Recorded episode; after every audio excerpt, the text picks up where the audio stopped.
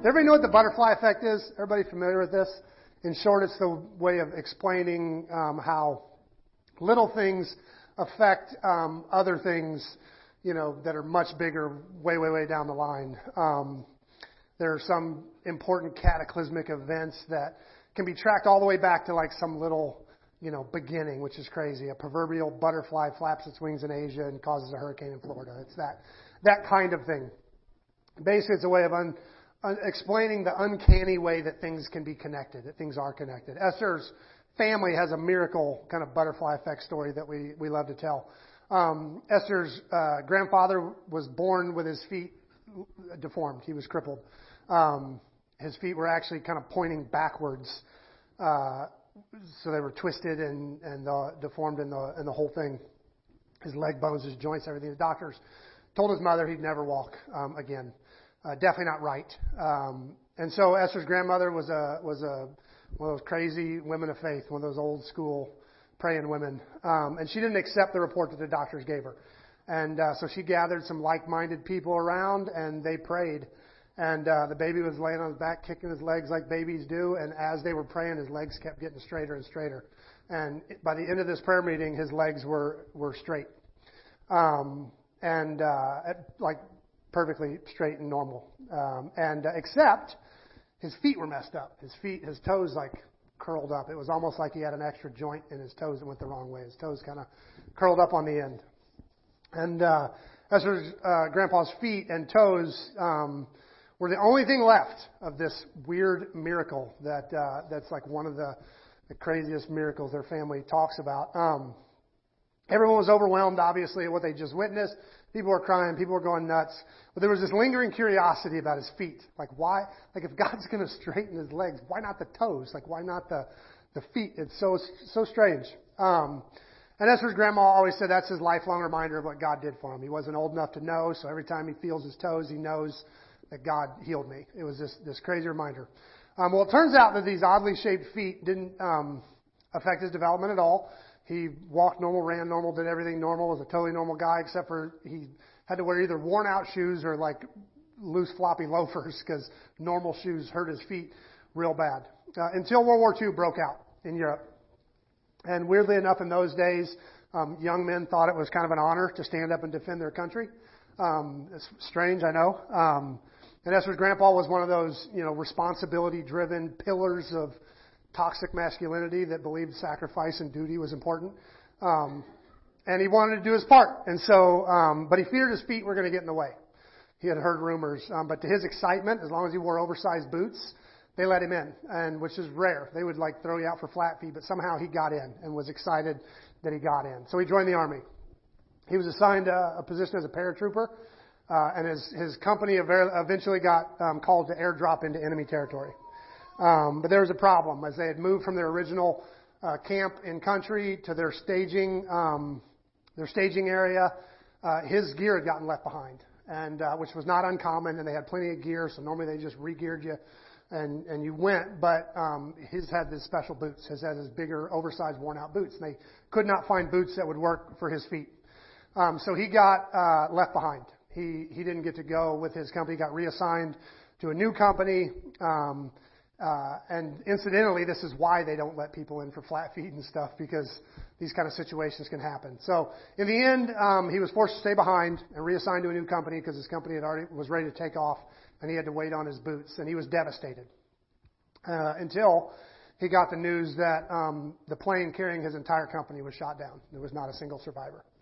Um, he was obviously devastated, grief-stricken that, that his company had had been killed, um, but he was also weirdly embarrassed and grateful, um, and and probably just a little awestruck at the wisdom and plan of God. That the one curiosity left behind from this um, amazing miracle he'd received as a baby was um, this thing that prompted his mom to tell the story over and over and over again. Turned out to be the thing that saved his life. Um, this strange little coincidence um, uh, saved his life. Incidentally, he went on to have his life saved in some other weird, crazy ways that I don't have time to tell, or my wife will give me the stink eye back there. Um, she told me all morning, no bunny trails. Um, but another one that I've told here often was when I was on my way to high school to my job waiting tables. I'm sitting at a stoplight tying my tie because I wear a tie um, to wait tables. And, and when I looked up, the light was green, and so I engaged the clutch to take off, and the truck died. It was a little Nissan truck. I never killed this truck. Like it was had the easiest clutch in the world. So it was really strange that this thing died. And so I, I, you know, step on the clutch, start it, um, and I'm getting ready to take off, and this giant 70, late 70s, early 80s model Oldsmobile flies through the light. The passengers all curled up, expecting impact, you know, and I kind of scream some, you know, jerk, you know, something mean, probably worse than that.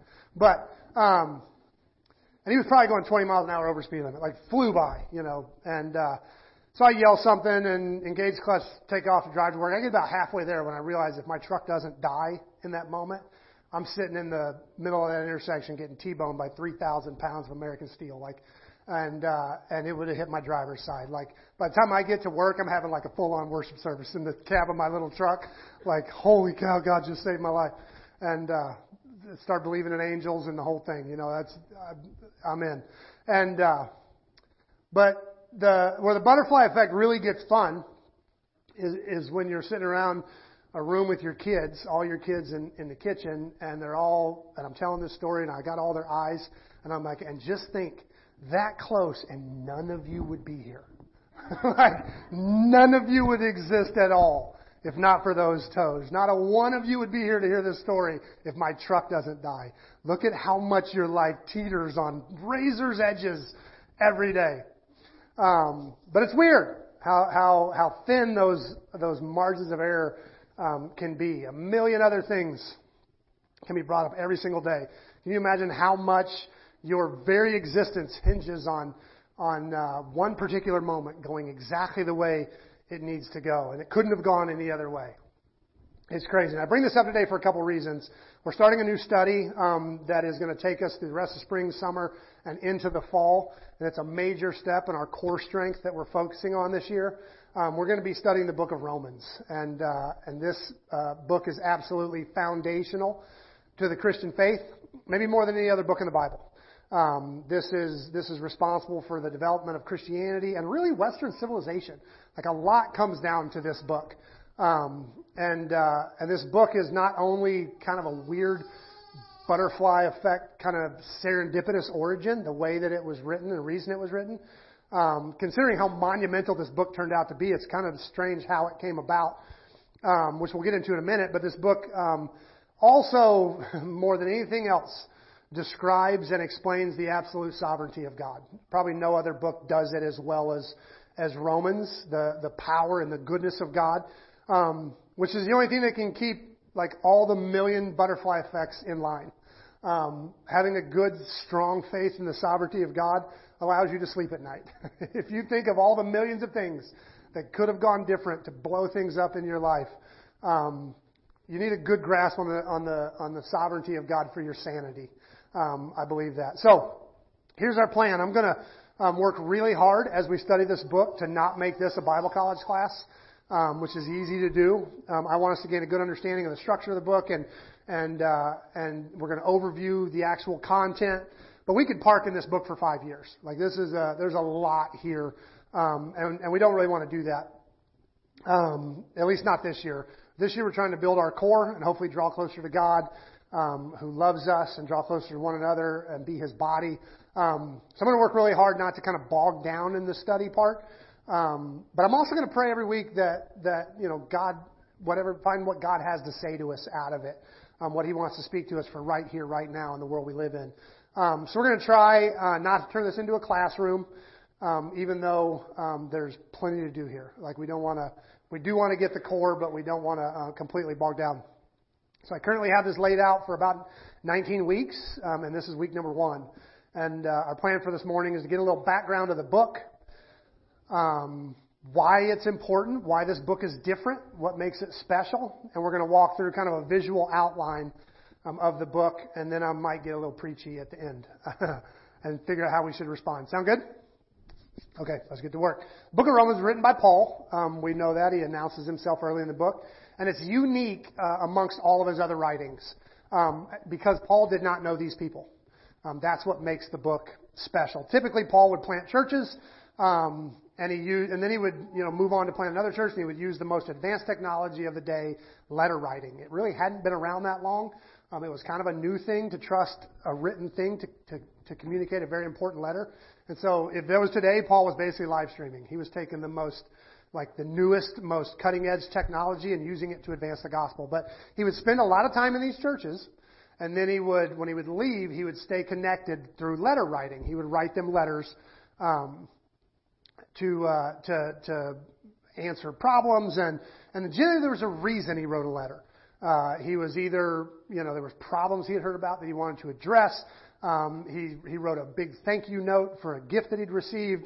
Um, he was preparing churches for a visit that was coming up, um, encouraging churches who had heard that he got arrested. He wanted to let them know that he's doing okay and that he's actually joyful um, in the way things are turning out. So there was all, but there was always a, a specific purpose of the book um, that that that drove its its authorship. Um, but that also means that book was built on top of relationship. So that book was, was written because he had spent time there, taught them good doctrine, and then he could, he could send the letter just to make references to things. Um, he didn't have to lay out the gospel clearly in these letters because he had done that in person. We have no idea what all he preached. Um, uh, but in, in most of his letters, we have to kind of piece together why he was writing, what the background might have been, what the context of the letter is. And scholars and, and theologians have done a great job of doing that over the last 2,000 years. Um, but think about this. He was in Corinth for two years. That's a lot of sermons in two years. I mean, that's assuming they only preached on Sundays like we do. I doubt they did. That's a lot of Bible studies, a lot of sermons, a lot of context that goes into those letters that he didn't have to say all over again. You know, he, he had spent two years there um, we don't know if he did core strength stuff. We don't know if he did evangelism stuff. Like, we don't really know what he taught every single day that he was teaching. Maybe he used a lot of the Old Testament in his sermons. Maybe he quoted the other apostles a lot in his sermons. We just don't know. And so when we read these letters, we're just we're assuming they're built upon on something that we can't really see. Um, and so when, when he writes these letters to deal with their issues, he doesn't go back and have to fully re-explain the gospel again because he spent so long there um, doing that. And so sometimes we read something in like Corinthians and we have a tendency to put this heavy weight on it, thinking that this was super important to Paul, and really it was just Paul answering a problem they were having. He may have never talked about that when he was there for two years preaching every week. So we, so we have to be careful in, in, in some of um, the other books. Uh, and almost all Paul's letters have this same issue. They're built on a context that we have to decipher from, from that. But Romans is different. Romans is not like that. It starts this way. He says, This is a letter uh, from Paul, a slave of Jesus Christ, chosen by God to be an apostle and send out to preach and sent out to preach the good news. God promised this good news a long, long ago through his prophets in the, in the Holy Scriptures. Man, I reading today? Um, the good news is about his son.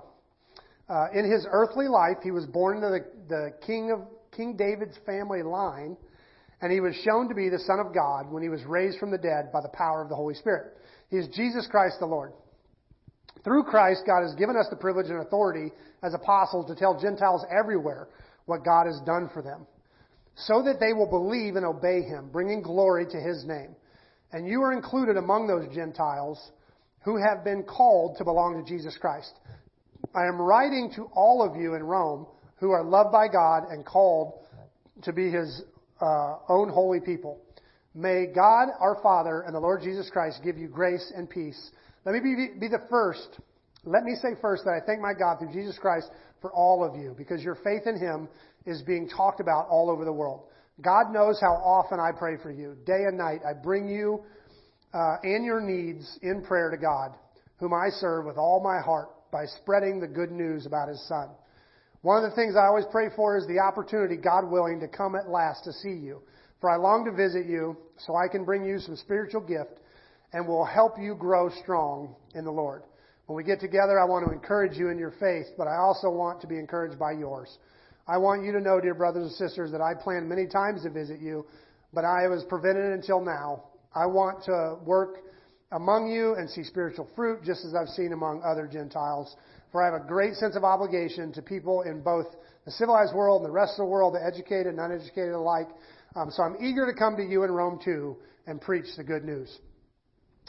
Uh, so at the writing of this letter, Paul has never been to the Roman church. Um, he's never been there. He's just heard of them. He knows they're out there. Um, he, he, he says, you know, uh, everybody's heard of your faith. Everybody's heard of, of your church. Apparently their faith has been talked about everywhere, uh, but Paul's never been there. In fact, based on church history and the corroboration from the book of Acts, when Paul writes this letter, none of the apostles had been to Rome. Um, like there's there's no evidence that anybody had traveled to Rome uh, to plant this church, which begs the question: Where did it come from? If no missionary evangelist had gone to Rome um, to share the gospel, uh, how did this church, whose reputation has grown all over the empire, first begin? Um, and and that's where the book uh, kind of becomes fun uh, because it starts right after Easter, just like just like we are, um, and uh, not long before uh, this the moment we're getting ready to talk about Jesus risen from the dead. Uh, he, and he ran into a couple of his followers followers on a road called the road uh, of Emmaus, and and and they're they're upset. So this is just brand new. They don't even know he's risen yet. And the Bible says this: Then Jesus took them through the writings of Moses and all the prophets, and explained from all the scriptures the things concerning himself. Uh, so immediately after the resurrection, this is like immediately the job of making sense out of everything that had just happened fell upon the disciples. Like that's job number one is to figure out what on earth just happened. Like we know what happened, but they have to go back to the scripture and kind of rewrite everything. Like we, everything we thought was supposed to happen uh, changes. And so the, the, the idea of going back and restudying everything and realizing God has been talking about this moment for a long time, that would have taken some doing. That would have taken some time, some study. Uh, and I have to be honest, this week, like when I, for the first time ever, I had this unique um, realization this week. Uh, we put so much emphasis on Holy Week here at Open Table um, that I'm honest, my event horizon does not go any further than that. Like my ability to see into the future stops at Easter. Like I don't, I don't think beyond that um, at all. If you were to like get inside my mind and look around, you would assume Jesus comes back at Easter because there's just nothing but empty calendar dates after that. Like there's nothing um, that happens in my imagination. Um, so there's always this kind of coming back to reality feeling after Easter that, but this year it was kind of jarring. Um, we had such a great Holy Week. We had a long, powerful um, worship practice Wednesday night, and in fact, we had a date night Tuesday night. So any time to get to be together with my wife is awesome. I better throw that in there first. Then worship practice Wednesday night. We had a great Maundy Thursday meal. Powerful time of worship Friday night. Amazing Easter morning celebration, and our house was full um, for Easter dinner. Um, and uh, and I would have just easily just kind of ridden that high for a while. Like just, oh man, I love Easter. This is awesome. And, uh, and who doesn't love a good mountaintop, right? Like that's the, that's what it's all about. In fact, we talked Wednesday night with the youth about Peter on the Mount of Transfiguration. Basically, when he sees them going, it's awesome we're here. Let's set up monuments right here. This is it. Let's stay in this moment. We'll just set up some tents and live here on the mountaintop. Uh, and we'll just memorialize it. This is it. And we all have a tendency to do that. When we have an awesome moment, man, we just want that to be it. We want to stay there forever. Uh, and that's where I was on Sunday. Like I was, I was on a high. Um, but man, Monday morning was waiting with a vengeance. Like it was, uh, it was rough. For the first time ever, I thought about how fast the turnaround for the apostles must have been.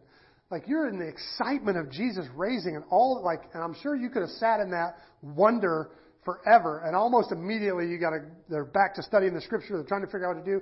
Peter preaches a message. 3,000 people get saved. You know that's a mess. What do we now do with 3,000 people? We've been around for like three minutes, like, and now we've got 3,000 people to sort out. They have to hire new people and all that drama. Then the persecution comes. It's like they didn't have any time to breathe. They went like straight from Easter into the work, like almost immediately. And that weird breakneck progression is important to this study this morning, believe it or not, because um, that's where the roots of this of this book and this church come from. Um, in that very first East, that very first Pentecost sermon, so the very first Christian sermon ever preached, um, they have Easter. They spend a little bit of time with Jesus. He leaves, and they get filled with the Holy Spirit, and they come out to preach. This very first message says this: on that on the day of Pentecost, all the believers were meeting together in one place. Suddenly, there was a sound from heaven like a roaring of a mighty windstorm, and it filled the house where they were sitting. Then what looked like flames of tongues um, of fire appeared and settled on each of them. Uh, and everyone present was filled with the Holy Spirit and began speaking in other languages as the Holy Spirit gave them this ability. Uh, and that time, uh, there were devout Jews from every nation living in Jerusalem. And when they heard that loud noise, everyone came running, and they were bewildered to hear their own language being spoken by the believers. They were completely amazed. Uh, how can this be? They exclaimed. These people are from Galilee, and yet we hear them speaking in our own native languages.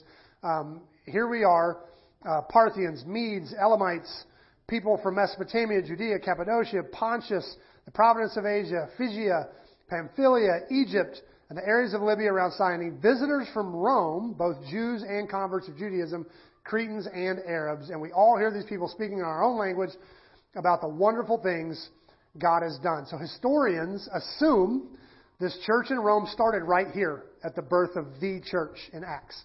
There are people from Rome. Um, it says the, the areas uh, or visitors from Rome, both Jews and converts to Judaism. Jerusalem um, was full of Jews this day who live all over the Roman Empire. They're called diaspora Jews, Jews who had scattered out of uh, Israel a long time ago when foreign kings had conquered, and they went and lived elsewhere in the Roman Empire. Um, but Pentecost is a pilgrimage festival. There's a couple, three pilgrimage festivals in the Jewish calendar where no matter where you live, you're supposed to come back to Jerusalem to celebrate them. You're not really supposed to celebrate them where you live. You're supposed to come back and do it. And so, uh, on these pilgrimage festivals, Jerusalem's always packed with people.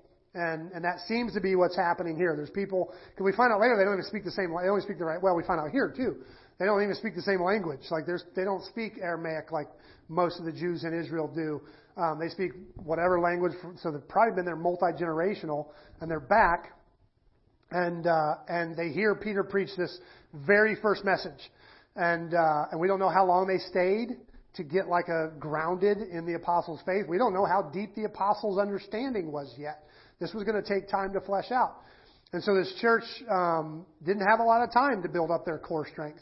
Uh, they're here for the festival. They get saved. They go back to Rome. And we assume they started a church because there's no evidence of anybody else going to do it. And we have, you know, a paper trail back to the day of Pentecost where a bunch of Romans who are there to celebrate Pentecost, get saved, and go back to Rome. And so, uh, there's a good chance, and they were most, it says they were Jews and converts to Judaism, so most likely they went home and dug through the Torah themselves. They went home and studied the Old Testament, looked for the places where this understanding of Messiah was all through the Old Testament, and, and probably fleshed it out a lot on their own. Uh, but Paul is not one to leave things to chance. Um, and this is why the book of Romans is such a big deal. Paul has no idea what the Roman church actually believes. He has no idea what they came up with as they went home and studied after the day of Pentecost. Um, he's never uh, um, listened to their pastor preach. He doesn't know what they talk about on Sunday mornings. Uh, I'm sure he went to their web page, but it was probably vague and generic.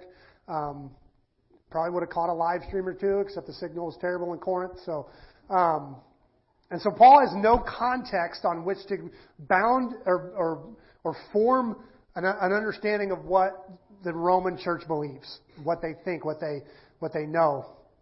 Uh, and he cannot take for granted that they've figured it out on their own. And so uh, there's no agenda, no background necessary other than Paul wants to make sure they understand the gospel.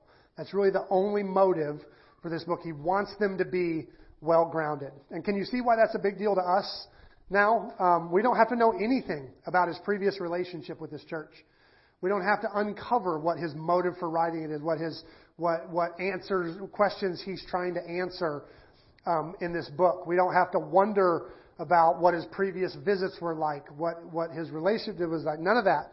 Just Paul's own statement of faith that he explains to this church that he's never met, but he knows they've met Jesus. And so I honestly don't think it's even safe um, to, to study deeply the rest of Paul's writings until you get a good grasp on Romans.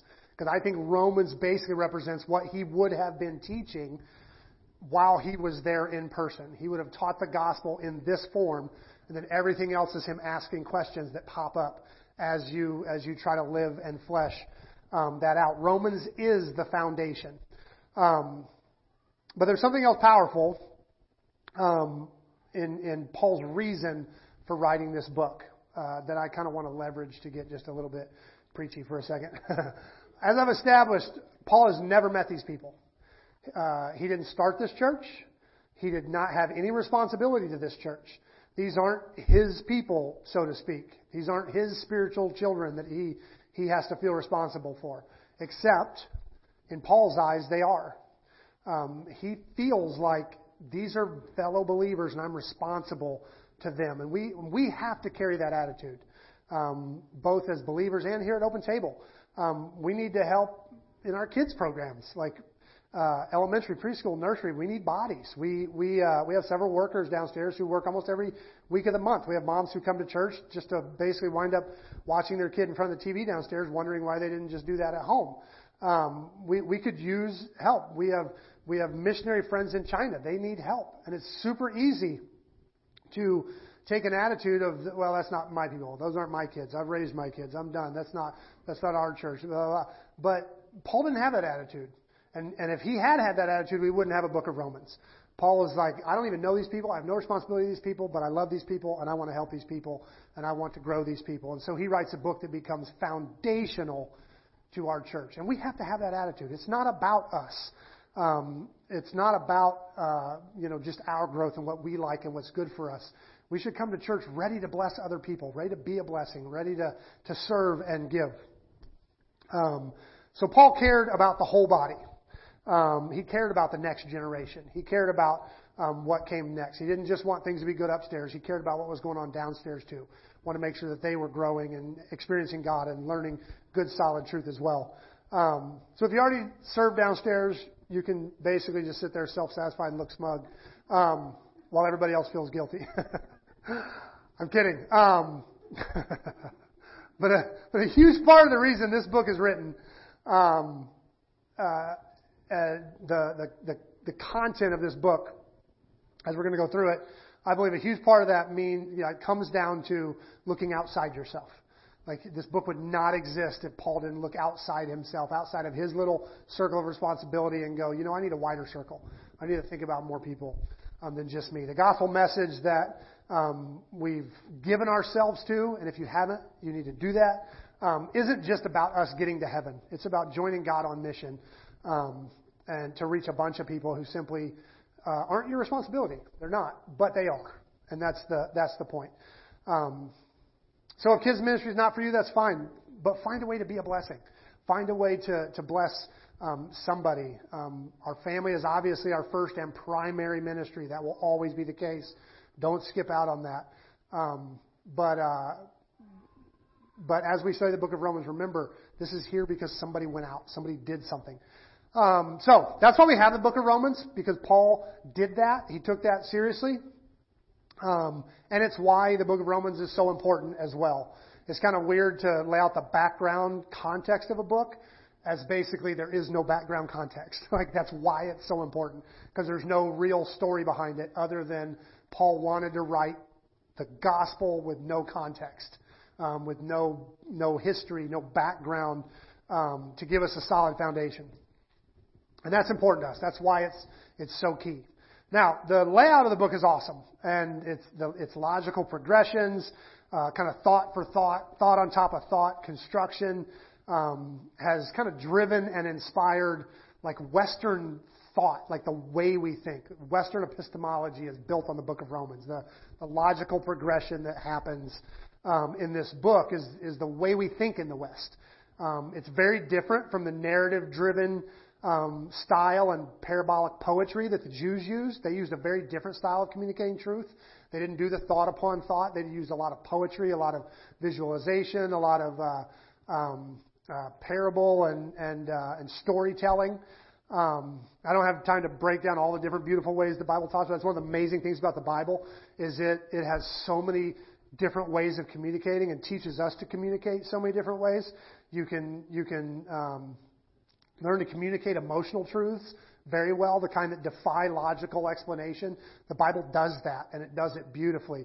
You can learn to communicate actual factual information that builds on a solid, reliable understanding of truth. The Bible does that, and it does it amazingly. You can learn to communicate growth and change over time. The Bible does that amazingly. When you track David's life and his art through his life, it's amazing how much he changed from when he was young to when he was old. You can learn good storytelling with all of its motivational qualities. The Bible does a great job of doing that. You can learn how language shapes the identity of a people. You can learn how to grasp and, and disseminate wisdom that is both lofty and accessible. That's hard to do. The Bible does an amazing job of that. You can learn how language can use, be used to grasp and wield power. The Bible explains that to us. You can learn how sometimes actions are more powerful than language. The Bible definitely explains that to us. And above all, you can learn how many ways um, language can communicate and be linked to love. Um, and the Bible uh, does a great job of that. And I'm sure that just scratches the surface, but it is important to be aware of the kind of language you're reading when you read your Bible, um, because it, it, if you try to read poetry um, with the same eyes you study Romans, you're going to get messed up. Like some of the some people try to be super literal with some of the poetic um, texts of the Bible, and it gets weird if you do that. If you don't let it be what it is, um, you can get really wonky. But Romans is is as Western and contemporary and logical as you can get, and we love that about it. Um, Paul is not being poetic; he's not using a ton of metaphor and symbolism. Um, and when he does, he does it to reinforce a point, and then he does it like any good Westerner was. He explains to you exactly what the metaphor means. He doesn't just leave it hanging there poetically for you to figure out. Um, he is communicating very clear truth, line by line. And the reason I belabor this, um, and all the varieties of ways the Bible speaks, is we can get into, um, when we get into the structure of this book, we can see how many multiple ways the Bible tells the same story. And that's what I think is really cool about this book. Let me explain what I mean about that. Um, the image or metaphor that I use to outline the book of Romans is the Old Testament tabernacle in the wilderness. Um, this is kind of a drawing of it, what it might have looked like. And uh, it had a very specific structure. If you don't know, the tabernacle was a structure the Israelites built um, at the instruction of Moses um, for a place of worship. Uh, they first built it in the wilderness uh, while at the Mount of, uh, foot of Mount Sinai. Took about a year. They would camp there for a year. But this gigantic edifice um, was also mobile and was a place of worship for um, the entire time Moses was in the wilderness with the people, all the way until King Solomon, when King Solomon built the temple. So that's like 350, 400 years. This was where worship happened. So basically, like the entire life um, of America from when the pilgrims came to now. Like that's about how long this was their church. Um, their their church building anyway. Um, but this structure was way more than just a place um, to gather and worship. The tabernacle was a process, um, and it, it, it, was very very orderly and had to be done in a in a very particular way. Um, so the uh, so we're going to be discussing over the next 19 weeks. I'm not going to go super deep into this, um, but uh, other than to say you didn't just walk into the tabernacle and have church like we do.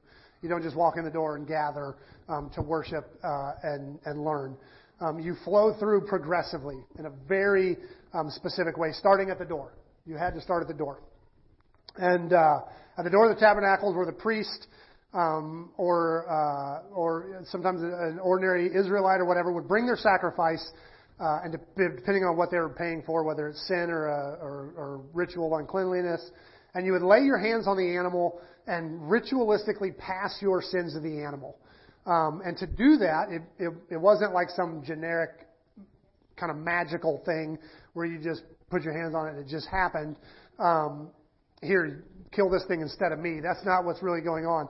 You have to name and confess your sin. That was how you passed your sin to the animal. You declared what you did and what you're making a sacrifice for. So you have this, this confession that happens just outside the tabernacle at the door. You have to confess your sins, lay your hands on an animal, and that animal is going to die as a sacrifice for that sin. And the priest would take the animal straight into the altar. Um, and at the altar, the animal um, who now bears your sin um, is killed. And depending on the purpose of the sacrifice, either fully burned on the altar or parts were burned and the priest would eat, would cook and eat the other parts, um, depending on what was going on, the priests and Levites. Uh, and, and so after you, you would confess your sin at the door.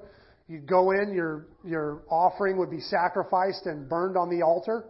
Uh, and then you would turn, after that, the, the priest at this point would go um, to the laver, which was this big bathtub. Sacrifice is messy work, and all that blood and ash and yuck needed to be washed off. And the priest would wash um, after the killing at the laver at this big pool, pond, or bathtub. So you confess, you sacrifice, and you wash. Um, and next, the priest would go into um, what was called the holy place. It was inside the the, the bigger tent, um, and this was a place of worship. Um, and it was filled with all kinds of symbols and reminders of Israel's past and the story of God. And you would basically worship by reliving those memories. There was there was showbread to represent the manna. There was um, uh, bitter herbs to represent your tears and salt water and, and things to remind you of all God had done in setting His people free. Not unlike the way we take communion, we gather in this remembrance, this remembering um, thing. Uh, Jesus said, you know, that we would remember this moment. Paul came along in Corinthians and said that every single time we eat this bread and drink this cup, we declare, we remember, we preach the death of Christ. Um, we're once again bringing the death of Christ up as an act of worship. That's what they would do in the holy place. They would go relive what God had done bringing them out of Egypt. And, uh, and that was an act of worship.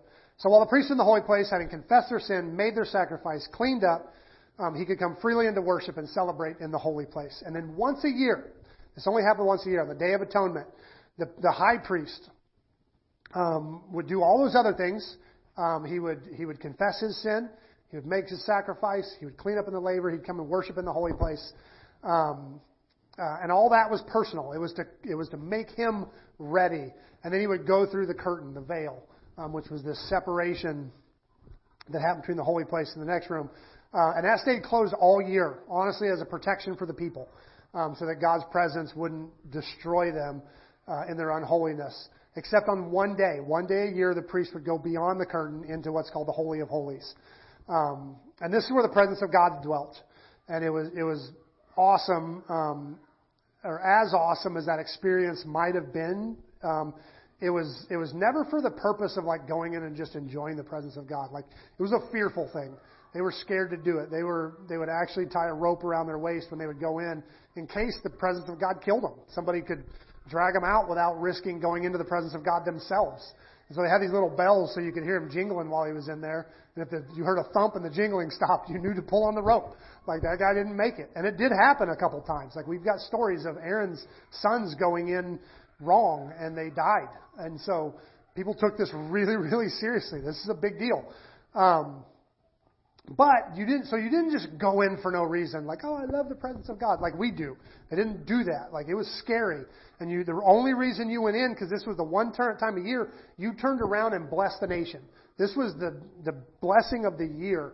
You, so you go in, you, you confess your sin, you make your sacrifice, you get cleaned up, you worship God, and then you turn and, and, and bless the nation. You confess the sin of the nation for the past year, you bless the upcoming year, and this is like the biggest blessing um, for the people for the entire year. This entire process was acted out over and over and over again, um, at least 40 times while they were in the wilderness, and then however long they did it in the promised land. Um, and eventually this process, because the process stayed the same, moved to the temple. And the temple worked the same way. They'd stop at the outer court, they confess their sin, you go into the altar, you go into the laver, you go into the holy place and the Holy of Holies. And the cool thing um, is this process is more than just like a religious exercise. Um, it's it's more than just God going, "This is the way I want things done because it's the way I want things done," and like we do with our kids, like because I'm the dad, that's why.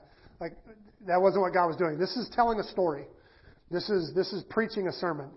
Uh, and 12 to 1500 years later, Paul comes along and he lays out this book that was designed to establish the gospel for a people who may or may not have had a full understanding of it.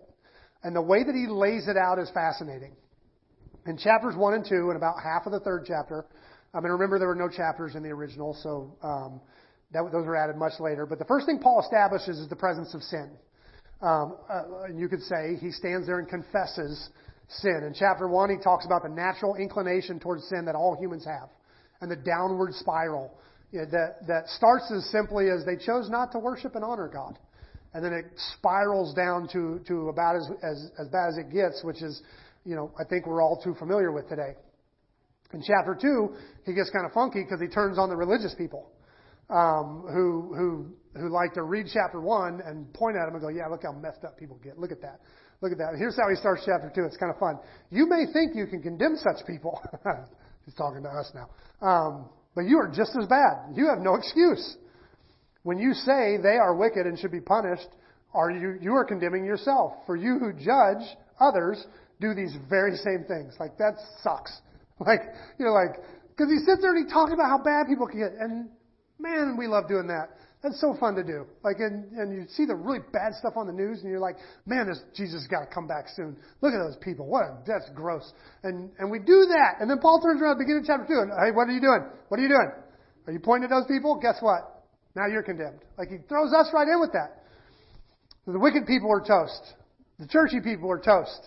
And if you feel like maybe, maybe you're one of those people who can walk that razor's edge, like between, like, worshiping Jesus but not getting judgy, if you think that's you, awesome. Chapter 3 is for you. Um, because in chapter 3 says, For everyone has sinned, and we all fall short of God's glorious standard. I don't know why he didn't just lead with that, but, like, he made sure we all got caught in that net. You may think um, you're doing okay, but you're not. Paul confesses everybody at the door. So we're all at the door going, yes, I'm a sinner. Absolutely. I cannot squeeze through that net. You got me.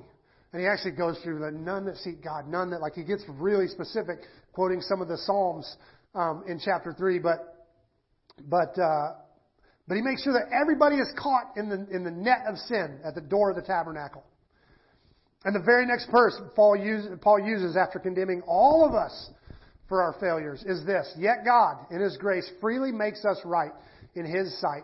He did this through Christ Jesus when He freed us from the penalty of our sins. For God presented Jesus as the sacrifice for sin. People are made right with God when they believe that Jesus sacrificed His life, shedding His blood, and we're at the altar. We've moved from the gate into the altar with our sacrifice. Our sacrifice is no longer goats and bulls and rams. It's now Jesus. And the very next verse, after Paul uses to confess all of our sins at the gate, moves us to the altar, um, where the priests would actually make sacrifices for the sins that they had confessed in the door. Paul says Jesus becomes that sacrifice for us. And he spends a couple chapters unpacking how that works. Um, how that sacrifice is applied by faith and how um, these examples of people in the Old Testament really weren't that different. And, and so he spends uh, really chapter, the rest of chapter 3 and all of chapter 4 unpacking what it means for Jesus to be our sacrifice. And it's all about that. And then in chapter 5, um, he, uh, he, he talks about the new reality, the new peace that that, that, that sacrifice brings us. The new, um, that because of that sacrifice, we're now at peace with God. One of my favorite chapters is Romans 5 because I've never really lived like I have peace with God. I always feel like there's a, like I'm um, you know, and so Paul's saying, and you, you're not peaceful. He's on your team. He's cheering you on. Like he's, he's your, he's your greatest cheerleader. That's a weird concept for me. So I have to go back to Romans 5 all the time. But, um, but then in chapter 6, Paul shifts gears. Something weird happens. Um, he says, well then, should we keep on sinning so that God can show us more and more of his wonderful grace? Of course not. Since we've died to sin, how can we continue to live in it? And with that statement, Paul shifts from talking about the sacrifice that was made on our behalf at the altar to what it means to actually live out that new reality of salvation. And we move to the laver. It's now time to clean up. It's now time to say, so what does that mean in my life? How do I get this off of me then?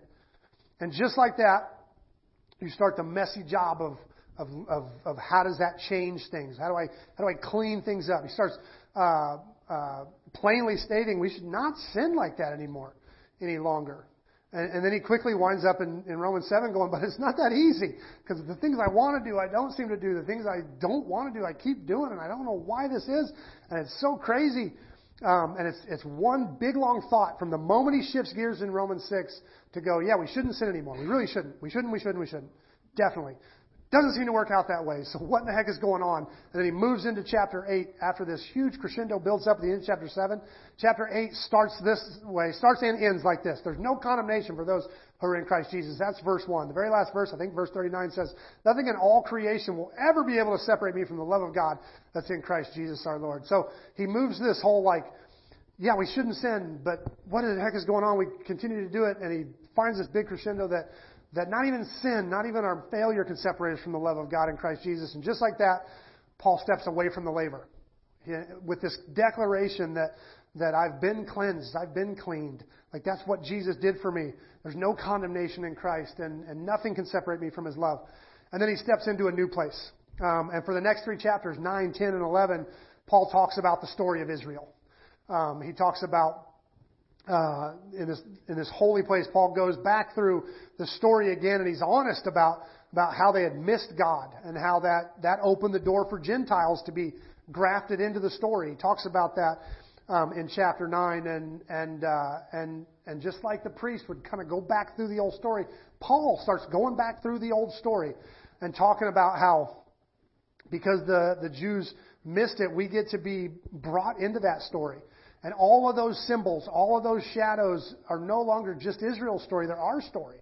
And that's what being grafted in means. It means we can now find ourselves in the story of God. That those stories are our stories now.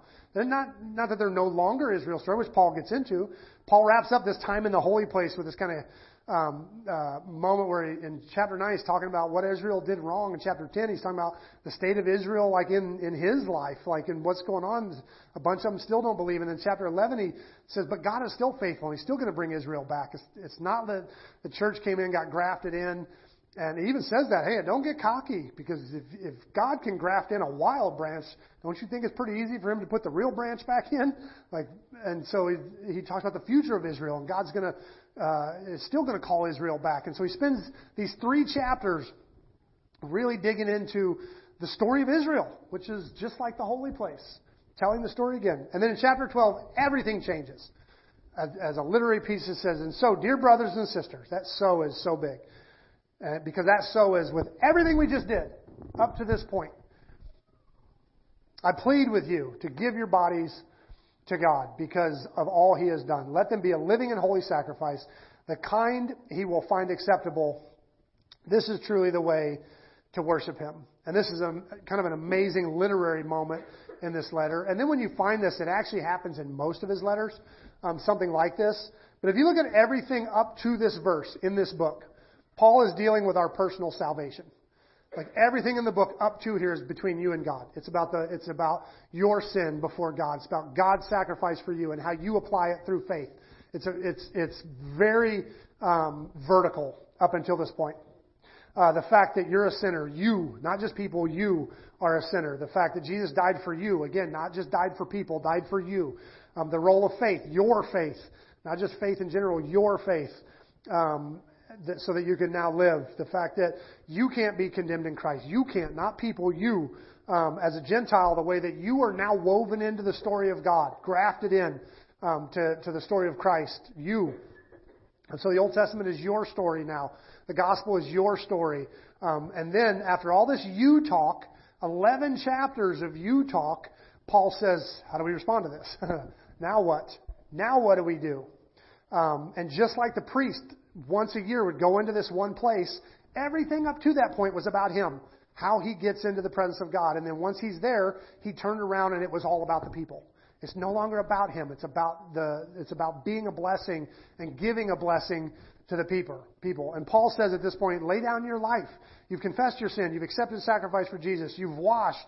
Um, at least recognize that you've been washed and you find yourself in the story of God. So now it's no longer about you. You did all of that so that you could turn around in this moment and be a blessing. Everything Paul writes after this transition moment from this book to the end is outward. It's horizontal. He doesn't say anything else about you and God anymore.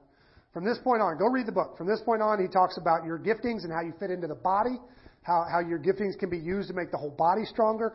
Um, he talks about how you can live amongst other believers and, and, and how much forgiveness is going to take and grace is going to take and how you do that. He even talks about when your convictions don't line up and you have liberties and, and someone else thinks it's sin, you don't think it's sin, how you work that stuff out. He talks about that. He talks about how to be a good citizen in the world how you deal with governing authorities. Like all of that happens after this transition point where God is like, now that you've done the vertical part, you go do the horizontal part. It changes the way you live out there. We have a tendency to get it backwards. We put the living comes first, relationship with God comes second sometimes. It's all about the way you live. Paul doesn't do it that way. He's like, it's all about you and God, and, and then you go out. Um, I don't think when, when God gave Moses the picture of the tabernacle that God was was saying, this is really hard to come into my presence. You got to do a lot to get here. Like, Um, I think what he was, what God was doing was he was preaching the gospel in picture form. He was saying, this is how it works. This is how relationship with God works. This is the gospel. You confess your sin. You, you, you accept the sacrifice. You, you, you clean up or, or allow God to clean you up. You worship and then you serve. You go do something. Um, I think God was, was preaching the gospel in metaphor and in, picture form. And it took an over explainer like Paul, and I love Paul for that. It took an over an over explainer to go to go, and here's what that picture means. You don't just have to have it in picture form. Let me explain it to you for all of you Westerners who need um, a, a solid explanation. So, how do we respond to this? Have I been talking fast enough?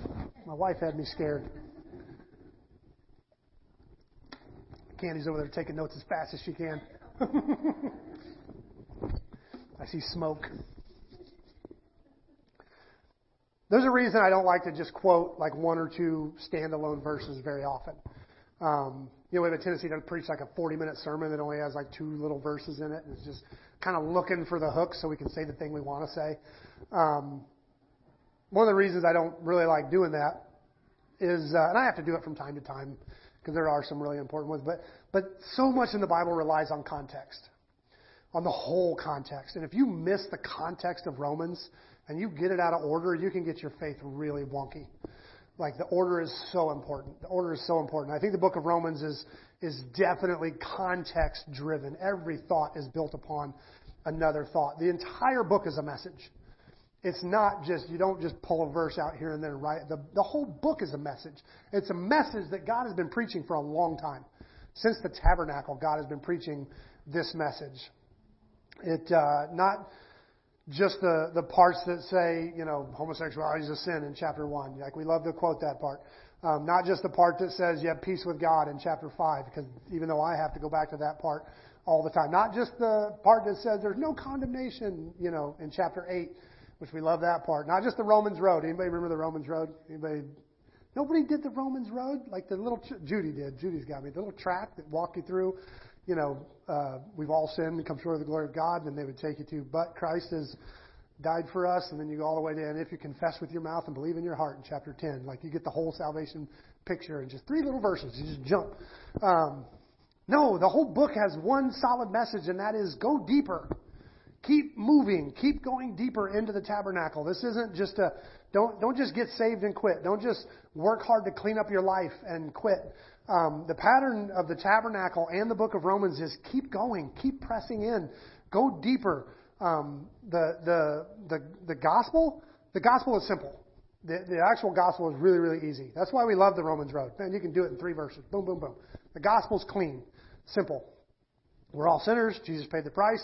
And we confess and accept. We're saved. Man, the gospel's nice. We love it. Um, and I'm not trying to mess with that at all. Like I love, I love the simplicity of the gospel message.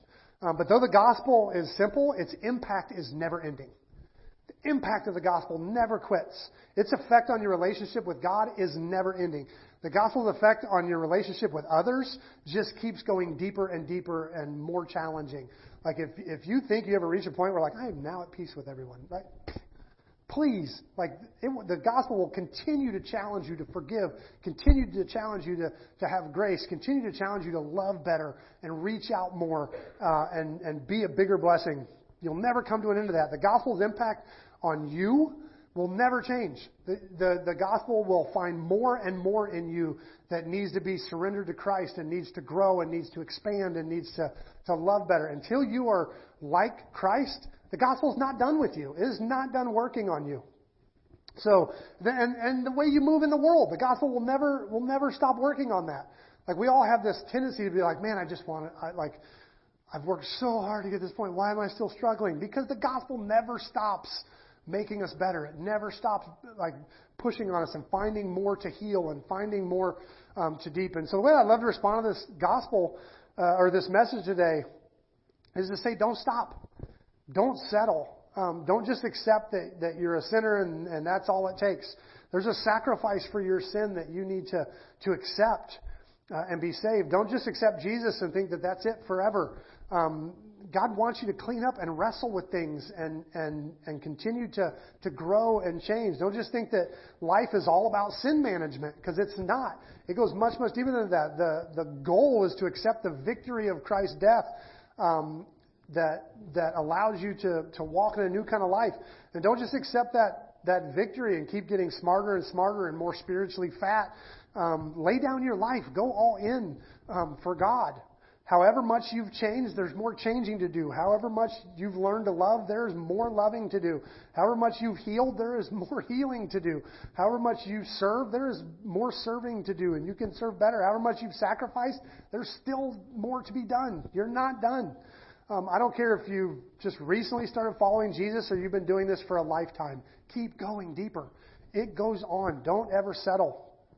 Um, I've talked uh, to several people um, this Lent who are fairly experienced Christians who felt like they kind of got the crud kicked out of them this Lent. Like God was just working deep. Like man, I didn't, I'm one of them. Like there was a, I made it about like a day into Lent. You know, we were trying to do the no criticizing people. I made it like a day in, and I was just like vomiting criticism. And I'm not normally like that. I was like, God, what are you, what are you doing to me? Like I didn't even know I had this in me. We went on a date night, and I was just like, for like the first 20, and Esther didn't say a word, so I blame her.